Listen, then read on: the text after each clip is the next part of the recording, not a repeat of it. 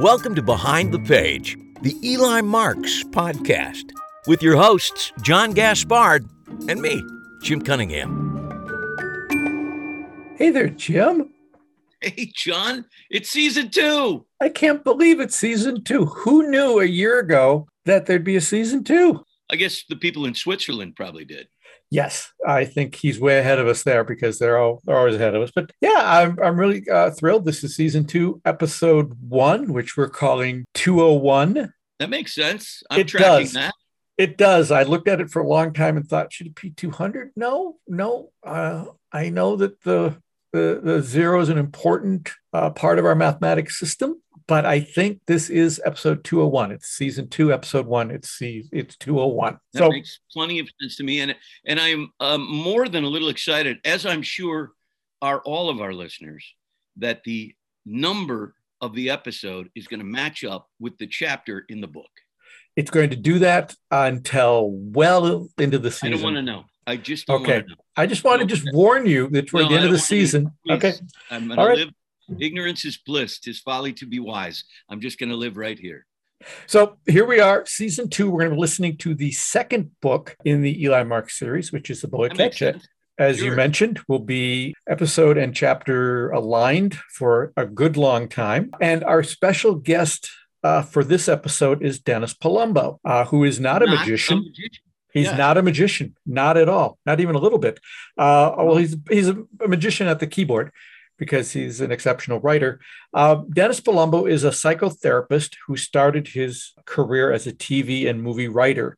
Uh, he wrote for The Love Boat. He wrote for Welcome Back, Kotter. However, if there was going to be one thing I would say we should uh, mention about Dennis Palumbo, uh, in terms of his career before his current career, it would be uh, the penning of one of our favorite movies, My Favorite Year.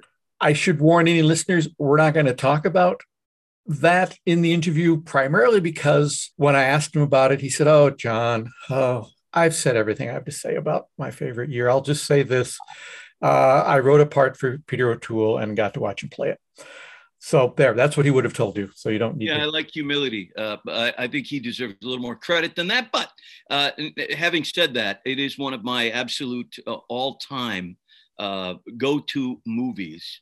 I watch it at least once a year, and so I was tickled pink to get a chance to talk to him. Also, uh, I have, I- am of Palumbo lineage, not necessarily his, although if we go far enough back, I suppose. But my um, Italian side of the family is filled with Palumbos. They're all over the place. It's such a small world, isn't it? I'd hate to have to clean it. Yes. So um, I used to read Dennis Palumbo's column in the Writers Guild monthly magazine. And as he mentions, I think in the interview, it was the most popular column in the magazine, uh, in which he talked about mental health issues that plague writers and creative people um, and just how to deal with them. Now, in addition to his practice as a psychotherapist, Dennis also writes a mystery thriller book series about a trauma expert, which is, I'm kind of zeroing in now as to why he's going to be with us. Coming. Uh, it's coming. it's coming. I'm waiting patiently. He's a mystery writer who writes about trauma. Uh, he's a psychotherapist, and his latest book is called Panic Attack. And in the bullet catch, Eli is suffering from panic attacks. So I thought it would be reasonable to talk to someone who not only writes mysteries, but also knows a thing or two about panic attacks. Before we get into that with Dennis, though, we chatted about how and why he made that uh, interesting move from writer to therapist. Can you just briefly tell us how you decided to make that transition from being a, a, a screenwriter and a TV writer to moving into psychotherapy? Sure. I mean, there's a long version. I'm going to give you the two minute version, Okay. which is I had been a screenwriter and TV writer, and show business, as the phrase goes, had been very, very good to me. I have no complaints about it. I did quite well. But after my first marriage ended, I went into therapy and I kind of fell in love with the process. So I started taking graduate classes in psychology, not necessarily thinking I wanted to change my career, but a part of me thinking, well, as a writer, it can't hurt me. And the next thing I know, I was getting my graduate degree because as a screenwriter, I was taking classes at night and on Saturday, but still working during the day. And then I began volunteering at a psychiatric hospital and a low fee clinic. And over the next four or five or six years, I began to acquire enough hours to actually sit for the exam. It, it takes about six and a half years to get a clinical license in California. It's a prolonged process. And I did it while I was still in show business. And then I had uh, kind of an epiphanal moment where I was uh, very late in this process. At this time, I was working, as I said, at this psychiatric hospital down on La Cienega. And uh, I was having lunch with a producer who was trying to get me to write a movie for him. And during the lunch, I kept looking at my watch because I was afraid I was going to be late to see my patients. So I'm driving down the street at La Cienega, and I had kind of a road to Damascus experience, except it was on, you know, La Cienega. So it's a lot less dramatic and biblical. But I thought to myself, I'd rather be where I'm going than where I was.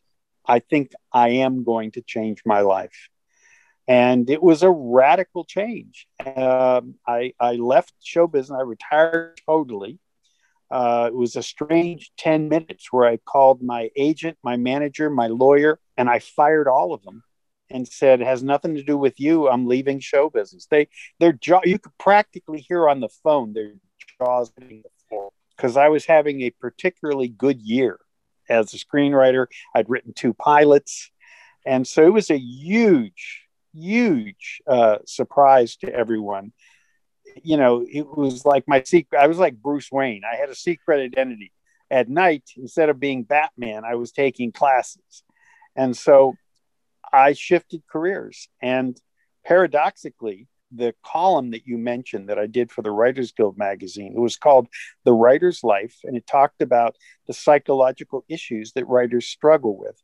It became the most popular item in the magazine they polled uh, all the members every year as to what they liked the best, and it was my column. And also, thanks to my column, it built my practice. There's we... like 3,000 members of the Writers Guild, and that's how my private practice built. It was based on people reading my column and coming into treatment with me.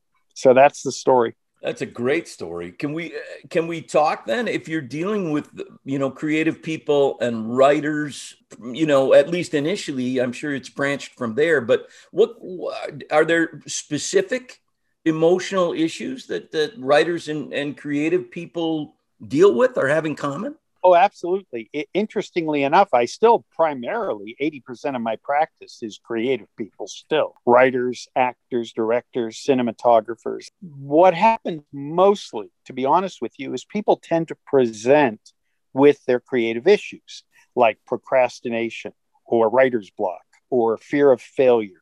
And then within six or eight weeks, it moves into a more general type of therapy because, in my experience, most creative people who have creative issues, these issues are inextricably bound up in their personal issues. And sooner or later, we're talking about their childhood, how they were criticized or how they were supported, uh, what their relationships are like, what their parenting is like now, the issues going on in their lives now, and how they connect to their childhood issues. And uh, uh so, if you're for example, have a, a block. Let's say you're a writer and you're blocked, which happens to everyone. The block's not the problem. The problem is the meaning you give to it. If you say to yourself, well, this means the story's no good, or this means I'm not a good writer, or I bet Stephen King's never been blocked. And then it goes all the way to my parents were right, I should have gone to law school. You know, so the block itself is hard enough, but I think very common. I've been, I've been blocked a million times the, the only difference between me and my patients is I don't give it any meaning. I just figure, well, that's because writing's hard. And the better you get as a writer, the higher the bar is in terms of what you allow yourself to write. So you're blocked because you're trying to make it better and better and better. Mm-hmm. And so if you have a frame that says, oh, if I, I'm blocked, there's something wrong with me, it's going to be much, much harder to work the problem. It's real simple. As a writer, you have to work the problem. If you make yourself the problem, it's 10 times harder to be a writer. Fascinating. even though you made this radical change in careers, you you didn't give up writing and and you've you've launched, you did short stories and you've done this series. How did this series come about? And in that process, how did you decide to to create Daniel Rinaldi as as a therapist who deals with trauma? I spent five or six years in a supervision group with a guy named Bob Stolorow, who's one of the experts on trauma in the world. He's one of those guys that, like, if there's like a terrorist attack in Israel, they call him to talk to the survivors. And I always thought a trauma expert is a great idea. And I thought that would make a great sleuth. I've always wanted to write a series of mysteries ever since I read Sherlock Holmes at the age of 10. I've always wanted to write a series of mysteries. So I said, Well, what do I know about? Well, I know about therapy. Uh, I've been in practice a long time. I know about trauma because I've been trained by the best trauma expert in the world. And I can write about Pittsburgh, which is where I was born and is a city I love. I agree. Anyway, that's how Daniel Rinaldi came about. He, like me, Italian American, grew up in Pittsburgh, and is a psychologist. So it wasn't that much of a stretch, except I gave him a background dissimilar to mine. He's an amateur boxer. Hmm. I, I've always seen male therapists presented in film and television as not exactly alpha males. And hmm. so I thought, I'm going to throw a curve into this. I'm going to have a psychologist who looks like a boxer and is a former boxer, you know. And so that's where the character came from.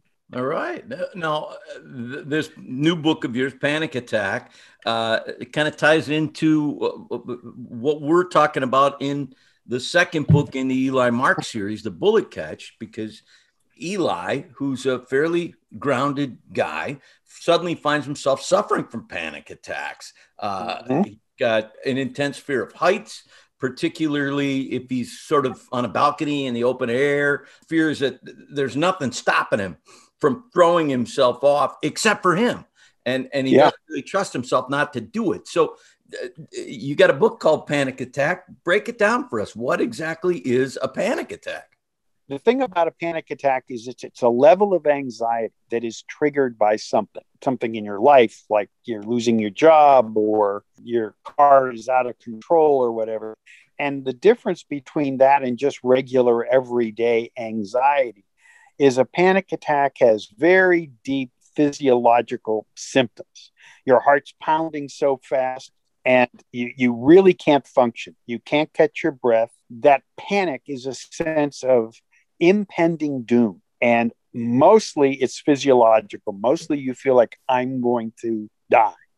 I can't catch my breath. Uh, my body's out of my control and I can't calm myself down the hardest part about a panic attack is what you tell yourself while it's happening, which is different than, gee, I'm anxious, I'm going to a job interview.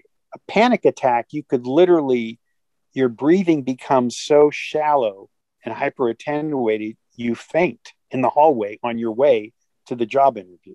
Oh. It has a big physiological aspect. Does that answer your yeah. question? I'm wondering on a on a longer term basis, how do you how do you help someone out of this?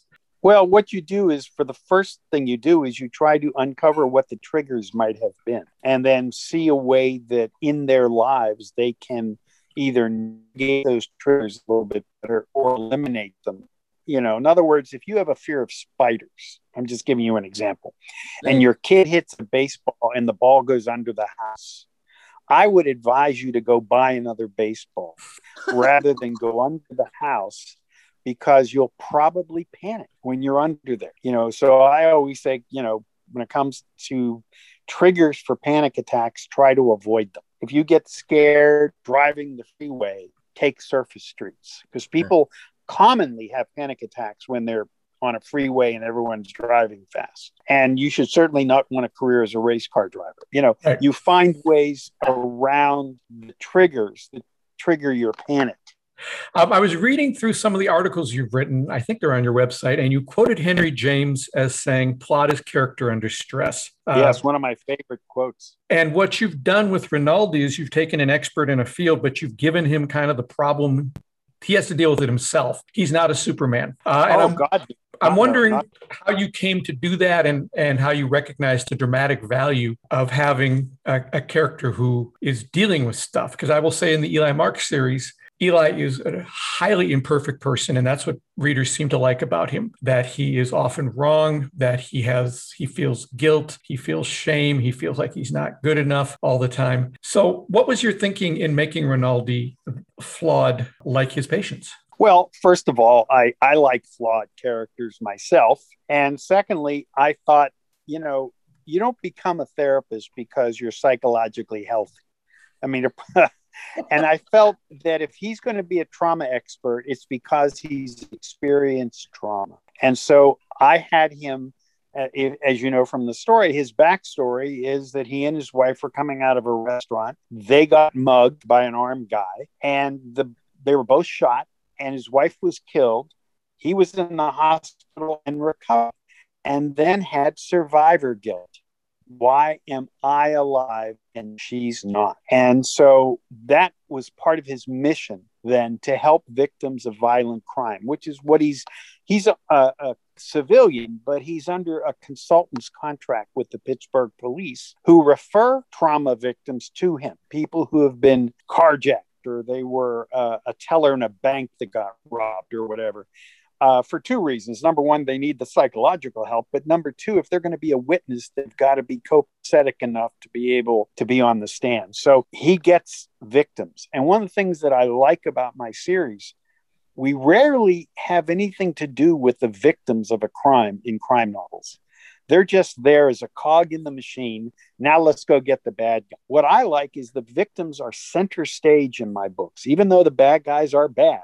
And my hero does foolishly get involved because, as some of his friends and colleagues think, that he has a death wish. One of his friends said, You think that if you get killed going after one of these people, you make it up to, to your wife. Uh, there's even a moment in Panic Attack where he's at, he inadvertently gets stuck chasing a bad guy, which was not his intention, but he gets stuck doing it for a series of reasons. And the bad guy fools him and turns on him and points a gun at him and he thinks he's going to get shot and he says i'm sorry barbara. And this is five books after the first one. So he still has her in his head. He'll always be haunted by that. My guy is in the real world and he has the real issues that a therapist in the real world deals with. How do the therapists in the real world react to the books? Most of my colleagues like the books very, very much. And they all say what a fantasy figure he is because he's so brave. Most therapists, you know, we're not um, alpha guys. We're, we're not going to be first responders, uh, you know, when something blows up. We're perfectly happy to talk to the victims in the safety of our consulting rooms if they've gotten blown up, but we're not going to run in there, you know? And so the fact that my character is a little more willing to put himself in the line of fire. My colleagues find that amusing, but they also like how, because it's in first person, we're in Daniel's head, and you get the general reader gets to be in the head of someone who's actually a therapist. Yeah. Can we just talk then about creating a character that the reader cares about. You're talking about it right now, but just uh, how do you do that? How do you, wh- what are the steps you take? The key, I think, to creating characters is mining your own experience. What makes you anxious? See, it, it, what makes you excited? Are you a curious mm-hmm. person? Are you someone who needs to know stuff? We all are curious. Why, why do you think all these real crime shows are so popular? We all want to know. And so the key to making a character relatable is that their concerns should be similar to the reader's concerns, even if they're doing something the reader doesn't do. The readers are not usually spies or private detectives or private eyes, or in my case, they're not trauma experts. But the more human they are, in that they have foibles and concerns and their feelings get hurt, all of which happens to my hero because he's me, except he's brave.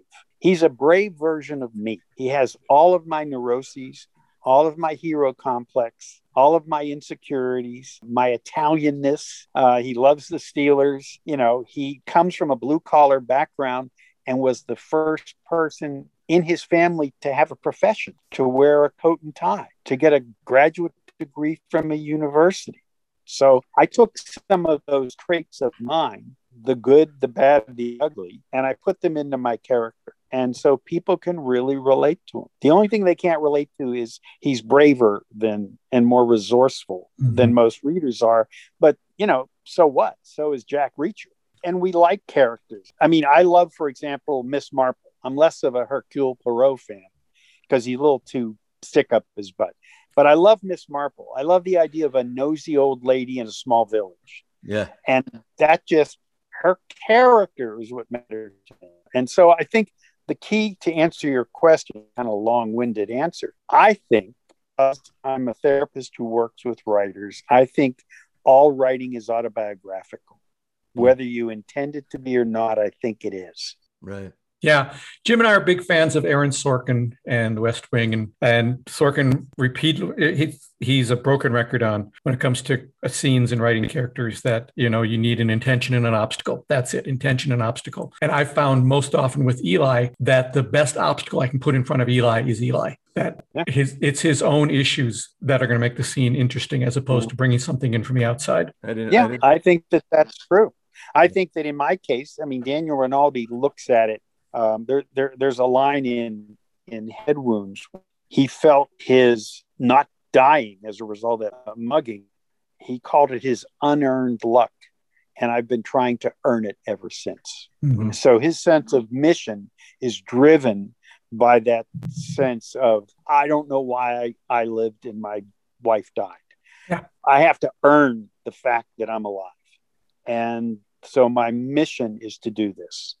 When I was growing up, when you thought of a, a, therapist in a movie or TV show, I always went immediately to Judd Hirsch, who uh, in Ordinary People uh, mm-hmm. had had one dark evening with Timothy Hutton and asked him one question, and everything was fine. What was the one wrong thing you did? I hung on. Okay, you're fine. Off you go. You know, I'll validate your parking. We'll see you later. Can you think of examples in books, movies, TV shows where the writer has made a realistic and good use of either the of therapist or the patient or that relationship where it was dramatically sound but also realistic? Oh, absolutely. HBO did a series starring Gabriel Byrne called In Treatment, and it was the most accurate representation I've seen of a therapist, uh, certainly a male therapist. Lorraine Bracco is a pretty accurate depiction of a therapist in The Sopranos, but I think in treatment is the best example. In movies, the thing is, I, I, do like Judd Hirsch's character in Ordinary People because he breaks the stereotype of this stiff necked guy, you know, sitting behind a desk.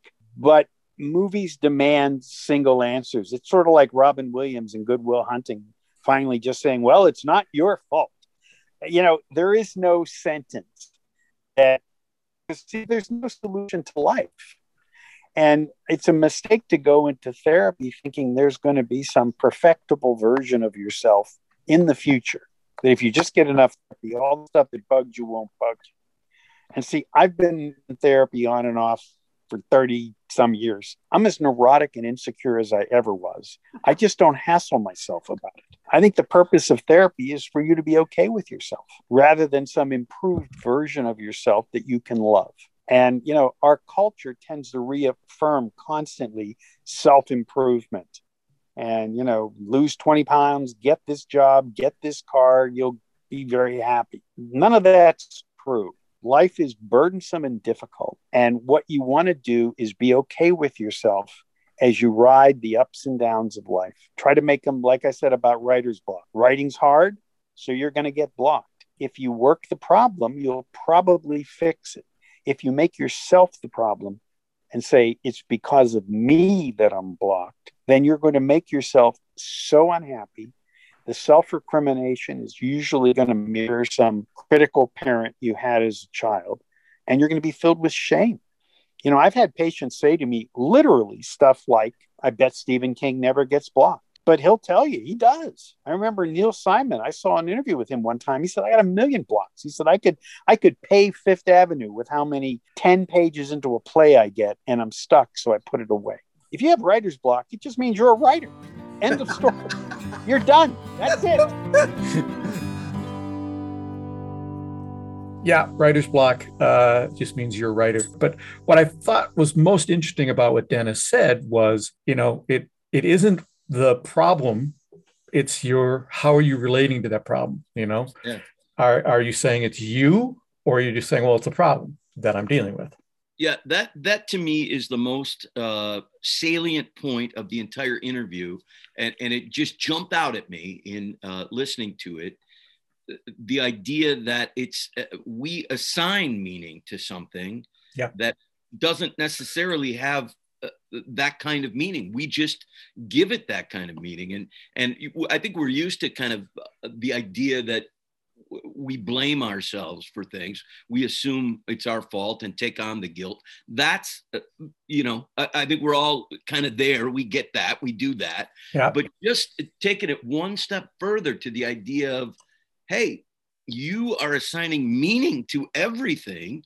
And if you just don't do that if you don't say this means this or a, a plus b equals one plus if you don't do that you have a much better chance of of kind of uh, loosening up and figuring it out. Uh, and and and that as i have been reading some other stuff that idea of us assigning meaning. We don't understand anything and yet we assign meaning to something that we really shouldn't do that. And and so that jumped out at me uh, in listening to the interview. And you know it's not it's not that new of an idea. I believe you'll recognize the phrase uh, nothing is good or bad but thinking makes it so. Yeah it's hamlet that's certainly. Uh, hamlet. yeah, and you uh, th- that that idea needs to be revisited for me personally on a daily sometimes hourly basis that uh, it's my thinking about something that gives it its context or meaning and and really if i step back uh, I, I have a much better chance of staying loose which which i think from all of my performance experience that's the key to a good performance. When I get tight, when I worry, when I assign this or that to this or that, that's when I get in my own way and I can't get out. And but when I'm loose and when I'm just riding the wave, that's when I I feel like I do some of my uh, some of the work that I, I enjoy or am most proud of.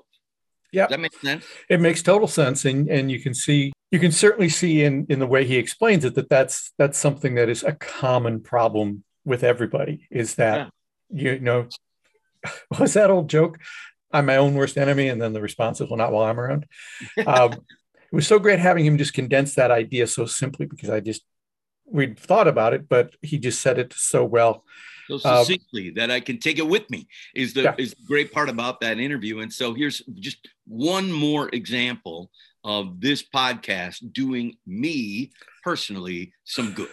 And Yes. really, if even if the people in Switzerland say, "Yeah, we knew that," and uh, we're we're way ahead of you on that, that's fine. Uh, the Swiss and their chocolate, their cheese, their watch, and their knives.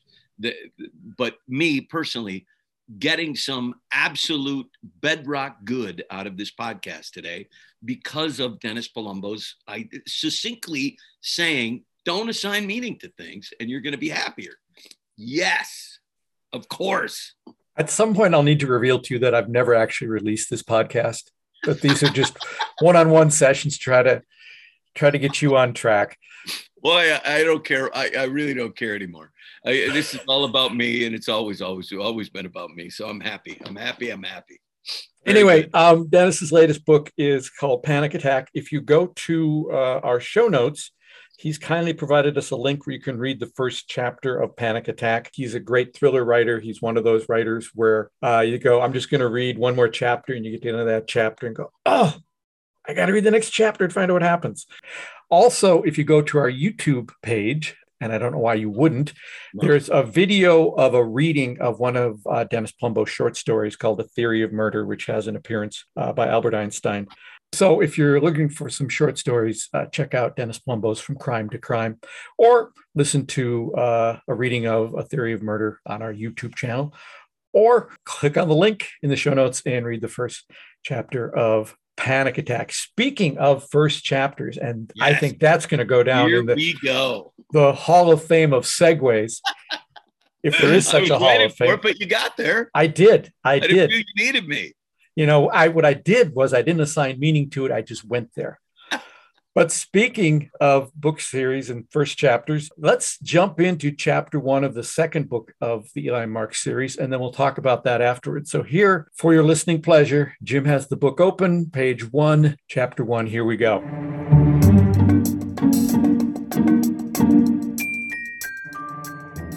The Bullet Catch, an Eli Marks mystery. Chapter 1 It is terrifying, utterly terrifying. That's a strong word. I considered my word choice. Yes, yes, it is. Is this a new fear? Another pause. Well, I finally said, it's new to me. Well, that's what I meant. Can you name it? What do you mean, like Pete or Louise? This elicited a deeply felt and well earned sigh. I sensed, not for the first time, that Dr. Bakke regretted taking me on as a patient. However, he was young and his office appeared to be new. The rent payments had to come from somewhere, and so he had, probably he was now thinking against his better judgment, said yes. So here I was, a first time therapy patient in the office of a therapist who was still using metaphorical training wheels. Is the fear specific? Yes. When does it manifest? Well, I said, searching for the words to describe it, I feel it mostly when I'm walking across a bridge or standing near the edge on the roof of a tall building or on a balcony overlooking a high atrium, I added. Ah, he said, at long last taking a note on his unsullied notepad. Acrophobia. I shook my head. No, I've always had acrophobia. I mean, not in a debilitating way. I know what that's like. This is different. Much, much worse. Terrifying, actually. He stopped in mid stroke. How so? I didn't answer immediately. My knees get weak, my head gets light, and I am consumed from head to toe with panic. Real, palpable panic. I hesitated for a moment as I had never said this part out loud before. I get this feeling, I said finally, when I'm on this bridge or high ledge, there's really nothing stopping me, and I should just go ahead and jump. Dr. Bakke leaned back in his recently purchased, slightly squeaky leather chair. There was the slimmest trace of a smile at the corners of his mouth. Is that the first time you've said that out loud? he said. I took a deep breath. Yes, I said. I knew it, he nearly cried out, coming just short of pumping his fist in the air. He sat back in the chair, clearly satisfied with his diagnostic achievement. He made a note on the pad. It was the happiest I'd seen him all hour. So, to recap, you've got uncontrolled panic, an intense physical reaction, suicidal ideation, and a sense you're losing control and might harm yourself if you can't get away from the high location? Bingo, I said. Hearing it read back to me made it sound much more clinical than it felt. You'll be relieved to know, he finally said as he finished his notes, what you're experiencing is not really all that rare, and it is certainly treatable. Great. What is it? Well, he said, nodding as sagely as a 20 something therapist can, there's no clinical name for it, although some call it the imp of the perverse. It's when your mind suggests you should do something that really isn't in your best interest. Like a voice in your head? I asked. Perhaps. Or just a sudden overpowering feeling you should do something wrong. It manifests itself in many different ways. In your case, it's most likely an outgrowth of acrophobia. Many experts think it might simply be a reaction to stress. He flipped the page in his notebook, smoothing out the next page before looking up at me. So, what's going on in your life, Eli? What might be causing you stress? Okay, let's see, I said as I sorted through where to begin in the rich tapestry which was my life. I'm a magician, making my living doing corporate events, parties, restaurant work, that sort of thing. How's business? I shrugged. Not too bad. It comes and goes. I struggled to generate more information that might be construed as relevant. So, let's see, I'm 34. I got divorced a year, no, almost two years ago. My wife was having an affair with a coworker. Sadly, not so uncommon, Dr. Bakke commented quietly as he scribbled. So I've learned. She's an assistant DA. He's a homicide cop, so you can imagine the romantic possibilities of that unholy union. Dr. Bakke shot me a glance over his glasses. The look suggested I should stick to the facts. Anyway, so we got divorced. I had nowhere to live, so I moved back in with my Uncle Harry. My Aunt Alice had recently died, and they had almost raised me, so I moved back into my old apartment above his magic store over on Chicago and 48th Street. Chicago Magic? I sensed this was more detail than he really wanted. And what's that been like? he said without looking up. Not too bad, actually. Harry and I, we've always gotten along really well. He's a magician, too, very old school. He was on Ed Sullivan, that sort of thing.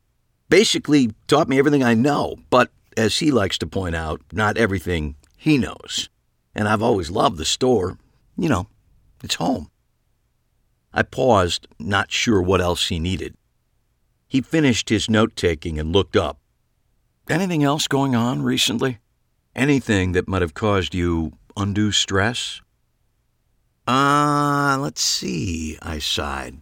Oh, well, about six months ago, I was suspected of killing a bunch of people, sort of a serial killer thing. Maybe you read about it. It was in all the papers. Three psychics were killed. I know what you're going to say. If they were true psychics, why didn't they see it coming? Trust me, psychics don't find that funny. Plus, my ex wife's new husband was assigned to the case, so that was a hoot and a half. Anyway, during the course of the whole thing, I got conked on the head and also fell down a steep incline and got cut up pretty badly. I wasn't the killer, but I gotta tell you, it looked bad there for a while. The upshot was I got a girlfriend out of it, Megan. We were almost killed together, which sort of speeds up the bonding process.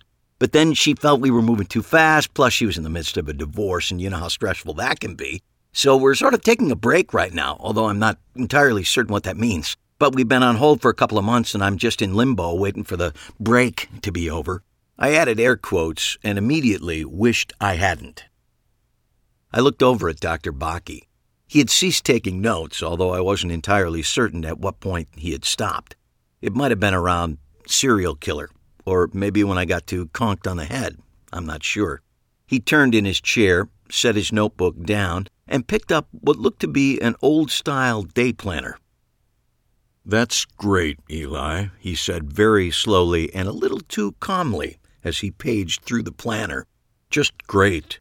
I think I'm going to need to see you two or three times a week, at least to start.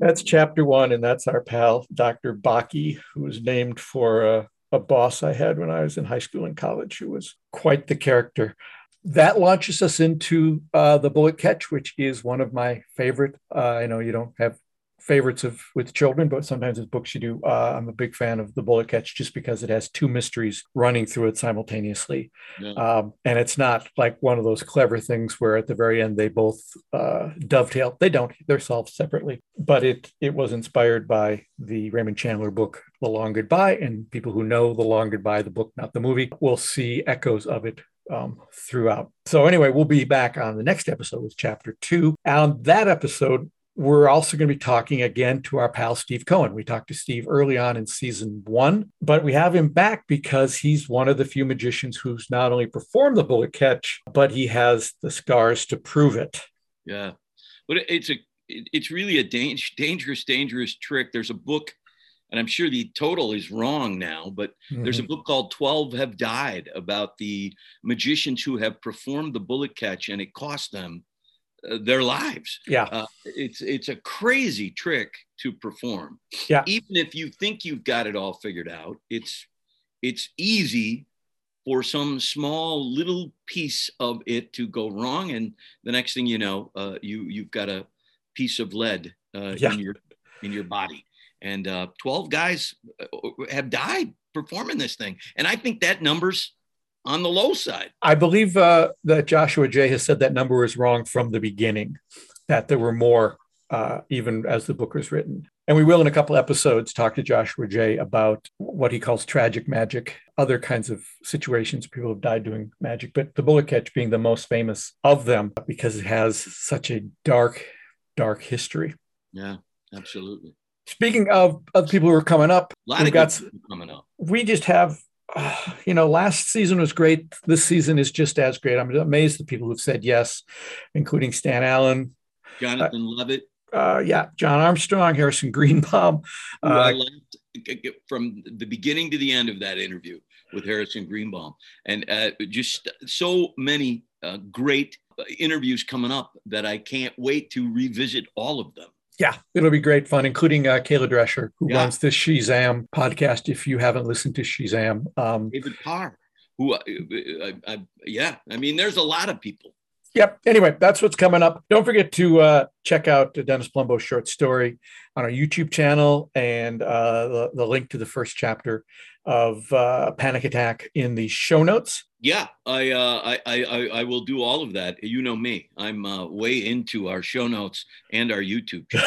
I don't think you've done either one of them. Also on the YouTube channel, I've been posting uh, some past movies that I've made. So if you want to go there and see stuff, including uh, a Jim Cunningham appearance in two of them, Jim appears as a uh, frazzled movie producer in uh, the Cookie Project, and I believe his first movie performance ever as a rather disgruntled deposition giver in Grown Men, which was still one of the best days of shooting I've ever had with you and John Schumacher and Peter Moore and uh, Jen Sotoro Roddy. Um, just a, a fun, fun day of shooting.